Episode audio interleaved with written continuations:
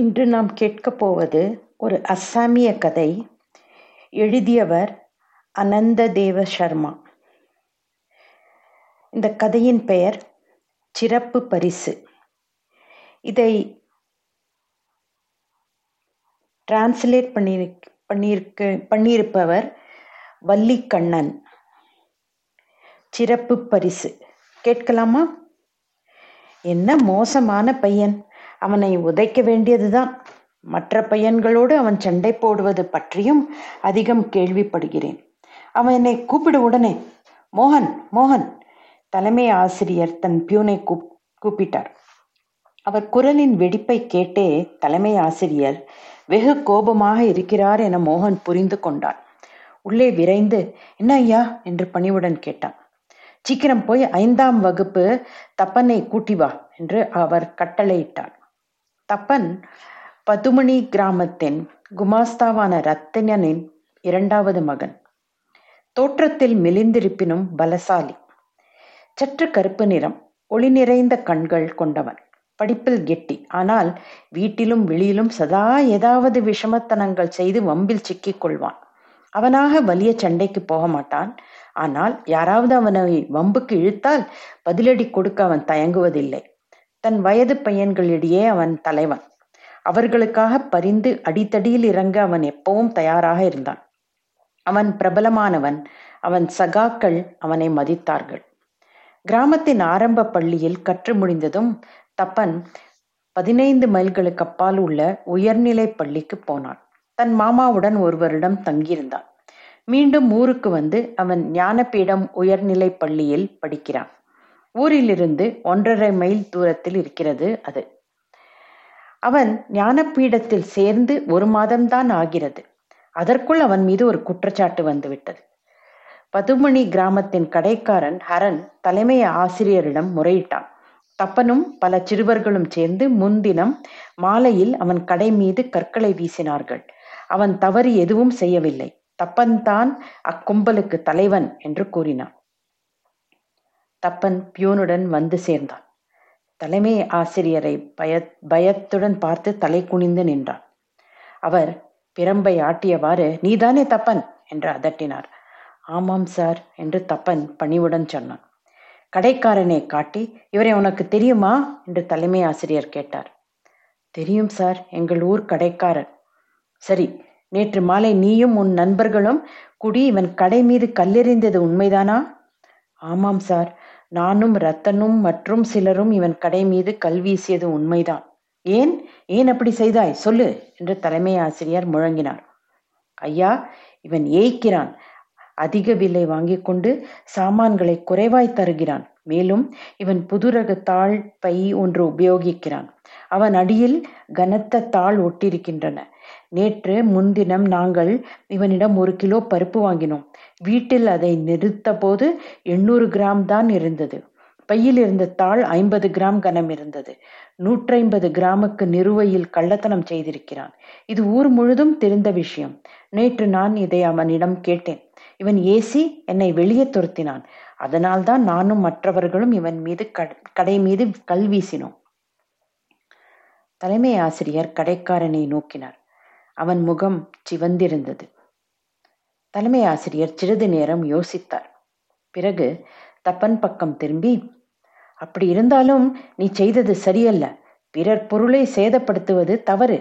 கடைக்காரன் ஏமாற்றினால் அதை கவனிக்க வேண்டியது அரசு அல்லது ஊர் பஞ்சாயத்தின் பொறுப்பாகும். அது உன் வேலை இல்லை. கையை நீட்டு என்றார். தப்பனுக்கு பிரம்பினால் ஐந்து அடிகள் கிடைத்தன. அவன் வகுப்புக்கு திரும்பியதும் சக மாணவ மாணவர்கள் அவனை ஓரக்கண்ணால் பார்த்து கேலியாக சிரித்தார்கள். சில தினங்களுக்கு பிறகு இன்னொரு சம்பவம் நடந்தது. அவ்வட்டாரத்தில் தொல்லை கொடுத்து வந்த ஒரு முரட்டு காளை சம்பந்தப்பட்டது அது. அது பல பேரை முட்டி தள்ளி இருந்தது. யாராவது கம்புடன் அதை நெருங்கினால் அது அவர்களை தாக்கும். அதை கண்டு அனைவரும் பயந்தனர். அந்த காளையின் மூர்க்கத்தனம் தப்பனின் வீரத்தை தூண்டியது. இரு இரு தடிமாடே, நான் உன்னை அடக்குகிறேன் என்று அவன் முனகினான். பள்ளி இடைவேளையின் போது அவன் ஒரு கம்பும் துண்டும் கயிறும் எடுத்துக்கொண்டு மெதுவாக காளையை அணுகினான். காத்து நின்று சரியான சமயம் பார்த்து அதன் முதுகு மேல் தாவி ஏறினான். குதிரைக்கு கடிவாளம் மாட்டுவது போல் கயிற்றை காளையின் வாயில் திணித்தான். காளை திடுகிட்டு திகைத்தது. தன் முதுகு மேல் இருந்த கனத்தை உணர்ந்ததும் அது கால்களை உதைக்கவும் துள்ளி குதிக்கவும் தொடங்கியது. தொல்லை தருபவனை உதறி தள்ளலாம் என எண்ணி வேகமாய் பாய்ந்து ஓடியது. இதற்குள் பள்ளி இடைவேளை முடிந்தது. வகுப்பு ஆரம்பித்து விட்டது. ஆனால் தப்பன் காளையை அடக்குவதிலேயே கருத்தாக இருந்தான். துள்ளி குதிக்கும் முரட்டு காளையின் முதுகிலிருந்து கீழே விழாதபடி அவன் கயிற்றை இறுக பற்றி கொண்டு சமாளித்தான். காளையின் முதுகில் தட்டினான். இது காளைக்கு மேலும் வெறியூட்டியது. அது பள்ளி வளைவினுள் பாய்ந்தது. ஏழாம் வகுப்பு அறைக்குள் புகுந்தது. ஆசிரியரும் மாணவர்களும் பதறி அடித்து சிதறினர். முட்டி மோதிக்கொண்டு அறைக்கு வெளியே ஓடினார்கள். பலர் தவறி விழுந்தனர். ஆசிரியர் ரஜினி சகாரியா வெளியில் தப் ஓடி தப்பினார். வெறித்தனமாய் தாவி குதித்த காளையின் கொம்புகள் பட்டு ஜன்னல் கண்ணாடிகள் உடைந்து போயின. இறுதியில் மிரண்டுவிட்ட காளை அரண்டு கதறி பள்ளி மைதானத்திற்கு ஓடி தள்ளாடி விழுந்தது. சில கணங்களில் துள்ளி எழுந்தது. திரும்பி பார்க்காமலே தப்பினோம் பிழைத்தோம் என்று பாய்ந்து ஓடியது. ஆகவே தப்பன் பேரில் மற்றொரு குற்றச்சாட்டு வந்தது.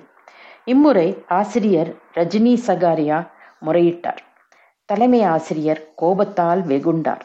அந்த பையன் ஓயாத தொல்லையாக தொந்தரவு தருபவனாக இருக்கிறானே, மாணவர்கள் மட்டுமின்றி பள்ளி கட்டிடமும் பாதிக்கப்பட்டிருக்கிறது. அவர் தப்பனை மீண்டும் வரவழைத்தார். பணியாள் மோகனோடு தப்பன் வந்தார். அவனை கண்டதும் தலைமை ஆசிரியரின் கோபம் பொங்கியது. நீ ஒரு துஷ்டன், ஏன் அந்த காளையை நீ வகுப்பறைக்குள் ஓட்டினாய் என்று பிரம்பை ஆட்டிக்கொண்டே அவர் கேட்டார். தலை குனிந்து நின்று தப்பன் சொன்னான், ஐயா, நான் அந்த காளையை வகுப்புக்குள் ஓட்டவில்லை. அதை அடக்குவதற்காக நான் அதன் முதுகில் சவாரி செய்தேன். அது சடார் என்று அறைக்குள் பாய்ந்து விட்டது. பள்ளி நேரத்தில் காளை சவாரி பண்ணும்படி உனக்கு யார் சொன்னது? கையை நீட்டு. தப்பன் தலைமை ஆசிரியரின் பிரம்பால் பதினைந்து அடிகள் பெற்றான். அவன் சகமானவர்கள் மீண்டும் சிரித்து கேலி செய்தார்கள். பள்ளிக்கூடத்தின் கெட்ட பையன் என்ற பட்டம் அவனுக்கு கிடைத்தது. வெகு சீக்கிரமே பள்ளியில் ஒரு சுற்றிக்கை விடப்பட்டது. அது கூறியது, ஐந்தாம் வகுப்பு தப்பன் ஏழாம் வகுப்பினுள் ஒரு காளையை ஒட்டி ஆசிரியரையும் மாணவர்களையும் நிலைக்குலைய செய்ததற்காகவும் ஜன்னல் கண்ணாடிகளை உடைத்ததற்காகவும் பதினைந்து பிரம்படிகள் பட்டான். மேலும் நஷ்டத்துக்கு ஈடுகட்ட ரூபாய் இருபத்தைந்து அபராதம் விதிக்கப்பட்டிருக்கிறான். இனியும் இதுபோல் குற்றம் ஏதேனும் செய்தால் தப்பன் பள்ளியிலிருந்து நீக்கப்படுவான் என்று அது முடிந்திருந்தது. சில பையன்கள் எச்சில் துப்பும் சாக்கில் வகுப்பளை விட்டு வெளியே வந்த தப்பனை நோக்கி பழிப்பு காட்டினர். அதே தினம் மாலை தலைமை ஆசிரியர் வீடு திரும்பி தேநீர் பருகிவிட்டு உலாக் கிளம்பினார். இது அவரது தினசரி பழக்கம். அவர் திரும்பிக் கொண்டிருந்த போது இருள் கவிந்தது. அவ்வேளையில் பள்ளியின் கெட்ட பையனை அவர் பார்த்தார். ஒரு கிழப் பிச்சைக்காரியின் கையை அவன் பற்றியிருந்தான். அவளது பிச்சை கூடையை தன் தலையில் சுமந்து வந்தான். அவனது வகுப்பை சேர்ந்த இரண்டு பையன்கள், படிப்பில் முதன்மையான நரேனும் மகேஷும், அவனை கேலி செய்தபடி அருகில் நடந்தார்கள். கிழவிக்கு கடுமையான ஜுரம். அவளால் நடக்கவே முடியவில்லை. அந்நிலையில் கூடையை சுமைப்பது எப்படி? கிழவியின் சிரமத்தை கண்ட தப்பன் அவள் கூடையை தன் தலை மீது வைத்து கொண்டு அவள் கையை பிடித்தபடி, பாட்டி, என்னை பிடித்துக்கொள், நான் உன்னை உன் இடத்துக்கு கூட்டி போவேன் என்றான்.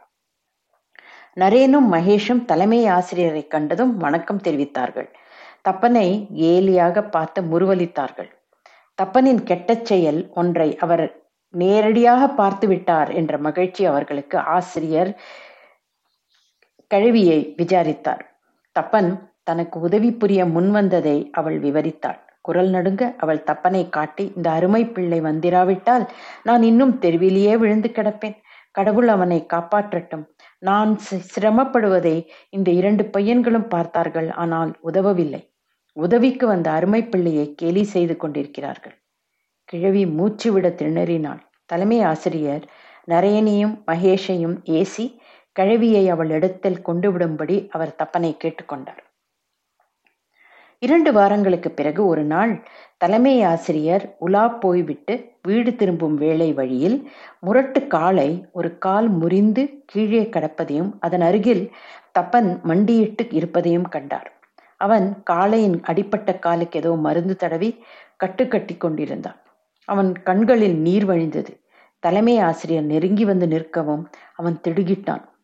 கரம் குப்பி அவரை வணங்கினான். நீங்க நீ இங்கே என்ன பண்ணுகிறாய் தப்பன் என்றவர் கேட்டார். ஐயா, யாரோ சில துஷ்ட பையன்கள் காளையின் காலை முறித்திருக்கிறார்கள். அது ரொம்ப வேதனைப்படுகிறது ஐயா. ஊமை பிராணிகளை வதைப்பது தவறு இல்லையா என்றான் தப்பன் வருத்தமாய். அன்றொரு நாள் இதே காளை மீது தானே நீ சவாரி செய்தாய். இது துஷ்ட மிருகம், இதை அடக்க வேண்டும் என்று சொன்னாயே. இன்று இது உன் பார்வையில் நல்ல பிராணியானது எப்படி? ஐயா, இது கொடிய மிருகமாகத்தான் இருந்தது. ஆனால் நான் சவாரி செய்த நாள் முதல் இது திருந்திவிட்டது. மனிதர்களை முட்டுவதை விட்டுவிட்டது. அத்தோடு அவர்களுக்கு வழிவிட்டு ஒதுங்கி போகிறது. இதை அவர்கள் அடித்திருக்க கூடாது. இது மிகவும் வேதனைப்படுகிறது. நான் சில மூலிகைகளை மென்று அதை கூழ வைத்து அடிப்பட்ட காலுக்கு கட்டு போட்டிருக்கிறேன். அது காயத்தை குணப்படுத்தும் என்று என் அப்பா சொல்ல கேட்டிருக்கிறேன் என தப்பன் சொன்னான். அந்த காளைக்காக அவனுள் அனுதாபம் நிறைந்தது. அவன் கண்களில் நீர். தலைமை ஆசிரியர் சிந்தனையில் ஆழ்ந்து நின்றார். பிறகு தப்பன் முகத்தை பார்த்தார். அவனை பிரியத்துடன் தட்டி கொடுத்தார். எதுவும் பேசாது நடக்கலானார். அவர் கண்கள் பனித்திருந்தன.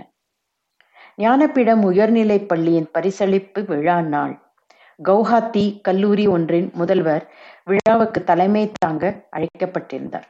இம்முறை பள்ளியில் மிகச்சிறந்த நடத்தை உடைய மாணவனுக்கு ஒரு விசேஷ பரிசு வழங்குவது என்று தலைமை ஆசிரியர் ரபீன் பருவா தீர்மானித்திருந்தார். மூன்று நூல்கள், மகாத்மா காந்தி, ஜவஹர்லால் நேரு, லால் பகதூர் சாஸ்திரி ஆகியோரது வாழ்க்கை வரலாறுகள் பரிசாக வழங்கப்பட இருந்தன. வகுப்புகளில் மாணவர்கள் விசேஷ பரிசு பற்றி விவாதித்தனர். ஐந்தாம் வகுப்பு நரேன் கேலியாய் தன் அருகில் இருந்த பபேஷிடம் உறக்க சொன்னான். உனக்கு தெரியுமா பபேஷ், நன்னடத்துக்குரிய பரிசு தப்பனுக்குதான் என்று எல்லோரும் சிரித்தார்கள். தப்பனின் முகம் வெட்கத்தாலும் அவமானத்தாலும் சிவந்தது. பூமி பிளந்து தன்னை விழுங்காதா என அவன் எண்ணினான். விழா தொடங்கியது. தலைவருக்கு வரவேற்பு நிகழ்ந்த பின் செயல் அறிக்கை படித்தார். பிறகு இசை, நடனம், கவிப்பொழிவுகளை மாணவர்கள் நிகழ்த்தினர். தலைவர் உரை தொடர்ந்தது. மற்றும் சிலர் பேசினர். அடுத்து பரிசுகள் தரப்பட்டன. பரிசு பெற்றவர்கள் முகங்களில் மகிழ்ச்சியும் பெருமையும் பொங்கின. விசேஷ பரிசு அறிவிக்கப்பட அனைவரும் ஆவலோடு காத்திருந்தனர். தலைமை ஆசிரியர் தெரிவித்தார். மாண்புமிக்க தலைவர் அவர்களே, சீமாட்டிகளே, சீமான்களே, சிறந்த பண்புள்ள மாணவனுக்கு உரிய விசேஷ பரிசு ஐந்தாம் வகுப்பை சேர்ந்த சிறு திரு தப்பன் ஹசாரிக்காவுக்கு அளிக்கப்படும் என்றார். ஆசிரியர்களும் மாணவர்களும் திகைப்படைந்தார்கள். நரேன், பபேஷ் இருவரும் முகங்களும் விசித்திரமாய் மாறின. தப்பனுக்கு தன் காதுகளை நம்ப முடியவில்லை. எழுந்து சென்று பரிசை பெறுவதற்கு அவனுக்கு துணிவு வரவில்லை. தலைமை ஆசிரியர் திரும்பவும் அறிவித்தார். தப்பன் குமார் ஹசாரிக்கா, ஐந்தாம் வகுப்பு. அவன் தலை சுழன்றது. இது உண்மைதானா? பள்ளியின் கெட்ட பையன் என கருதப்பட்ட அவனுக்கா சிறந்த பண்புக்குரிய பரிசு? தப்பன் எழுந்தான். தலைவரிடம் போய் வணக்கம் கூறி பரிசை வாங்கினான். வயதான பிச்சைக்காரிக்கு தப்பன் உதவியதையும் அடிப்பட்ட காளைக்கு சிகிச்சை செய்ததையும் தலைமை ஆசிரியர் விவரித்தார். அவர் தன் சொந்த பணத்திலிருந்து ஐந்து ரூபாயும் தப்பனுக்கு அளித்தார். கைத்தட்டல் ஓசையால் மண்டபம் அதிர்ந்தது. தப்பனின் கண்களில் ஆனந்த கண்ணீர் ஒளிவிட்டது.